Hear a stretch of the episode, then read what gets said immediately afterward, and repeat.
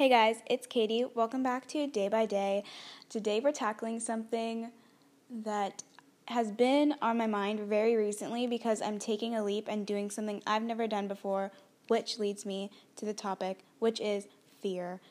Lots of people are scared of it. You shouldn't be scared of it, and I'll tell you why in a second.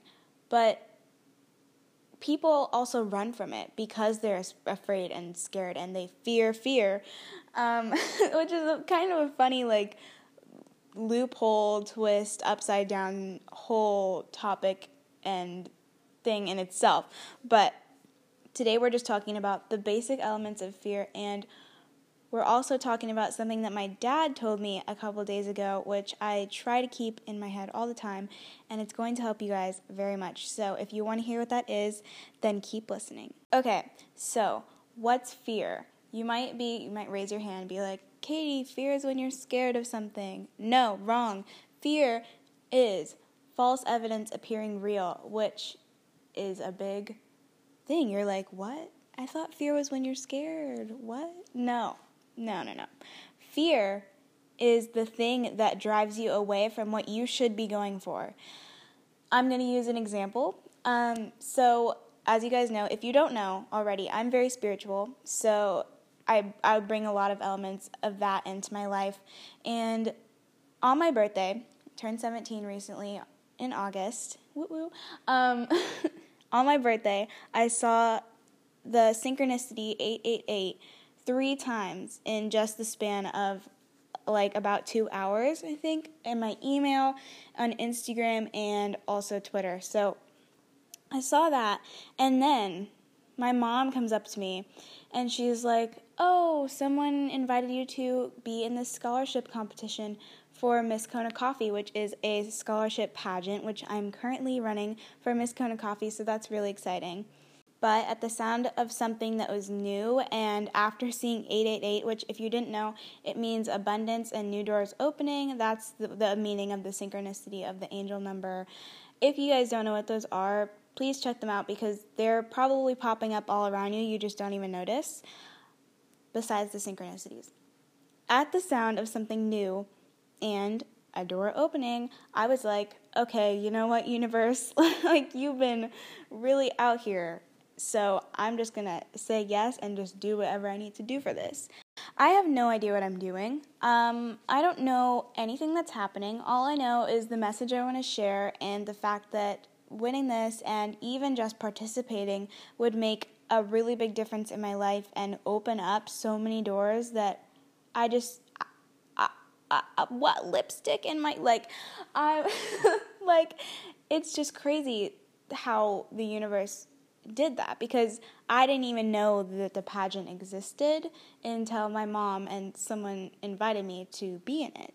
So, yes, excitement is here now, but at first I was nervous and scared and honestly trying to just go through it blindly and not think too much about it because I'm a Virgo, so I tend to overthink and overanalyze and create scenarios in my head, try to figure out what I would say in a certain conversation. I know I'm not the only person that does this, but I feel like Virgos do it on a more extreme level, so much so that we actually, um, what's it called? We self sabotage because we overthink so much. So I was trying not to do that because it was such a really cool opportunity. And, you know, great things have already come from it. I planted trees, which was really special to me because I'm the rainforest burning is affecting me. So when I got to plant trees, I was very happy about that. That made my heart happy. Um, but helping out and just being in a group with peers and friends is really I love that. I literally thrive off of that. So I'm happy and excited for the opportunity now, but at first I feared it but it was different because again i'm spiritual so i know consciously what fear is trying to do. Fear is trying to keep you away from new things and from things that could potentially help you grow and learn. So instead of running from fear please please please go toward it no matter how scary it is. Okay i guess there's different circumstances but if you fear a new thing please go for it. If you fear a person, please listen to your intuition. um, don't take my advice on that one, but take my advice on this. When a new door opens and you get the opportunity to do something and you feel those butterflies flapping around in your stomach, please go for it. Please shoot your shot. I've said that a million times before. Please take your chances and just go for it because you're not going to regret it. The only thing you're going to regret is not doing it, and that is the worst feeling ever. You do not want to go through life wishing that you had done something in your past because you can't go back to the past yet. There's no time machines, and even if there were, I'm pretty sure there would be like a rule or something that you can't change anything. So do what you can in the now to help you in your future. I'm going to use an example. I've been competitively dancing for my um like my I've been in that environment for my whole life. Maybe I I only did it for 3 years, but it became it was my life. My mom coached competitive dance and that was all I wanted to do for a really long time.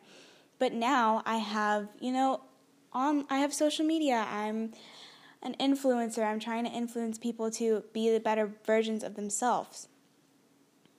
So with the dancing thing, it's hard because I could say I want to go and be on a collegiate dance team and dance in college, but at the same time, college takes over one's life if they're doing it correctly, if they're not wasting time and they're actually doing it to the best of their ability, college takes over your life. And I wouldn't have time to A, be on a dance team and devote myself to that, B, make podcasts, videos, post on social media, C, when would I even find time to write if I were to write? You know, like it takes over your brain and you have to reschedule and reevaluate what your priorities are in college. So that's the hardest part for me when it comes to just figuring out what I want.